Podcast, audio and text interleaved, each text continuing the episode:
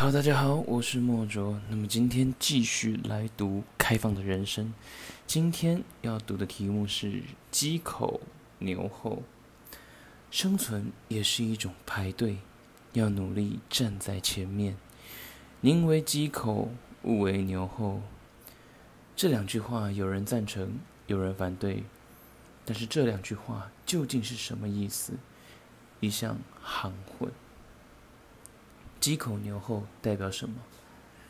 如果有人宁愿受水准很低的人奉承，不肯向才智很高的人学习，自命宁为鸡口。鸡口即代表一种封闭式的逃避。当初林肯为黑奴争自由，不惜面对南北战争，但是有些黑奴在得到自由之初。觉得反而不如依附在大户人家生存比较省事，这一类的牛后就是依赖不长进。有一个家庭如此叮嘱主女，叮叮嘱子女：“儿啊，你将来无论干哪一行，一定要在那一行最优秀、最杰出。即便你在马路旁边摆个摊儿卖豆浆。”你也要成为那条马路上最好的一家豆浆摊儿。另外一个家庭主妇说：“孩子，无论你做什么事，即使是很小的事，都要争取主动，不要任人摆布。唯有主动，才可以表现才华；也唯有主动，才会尝到工作的乐趣。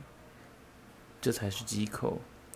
鸡口是美丽的，牛后是肮脏的。”鸡口是敏捷的，牛后是迟缓的。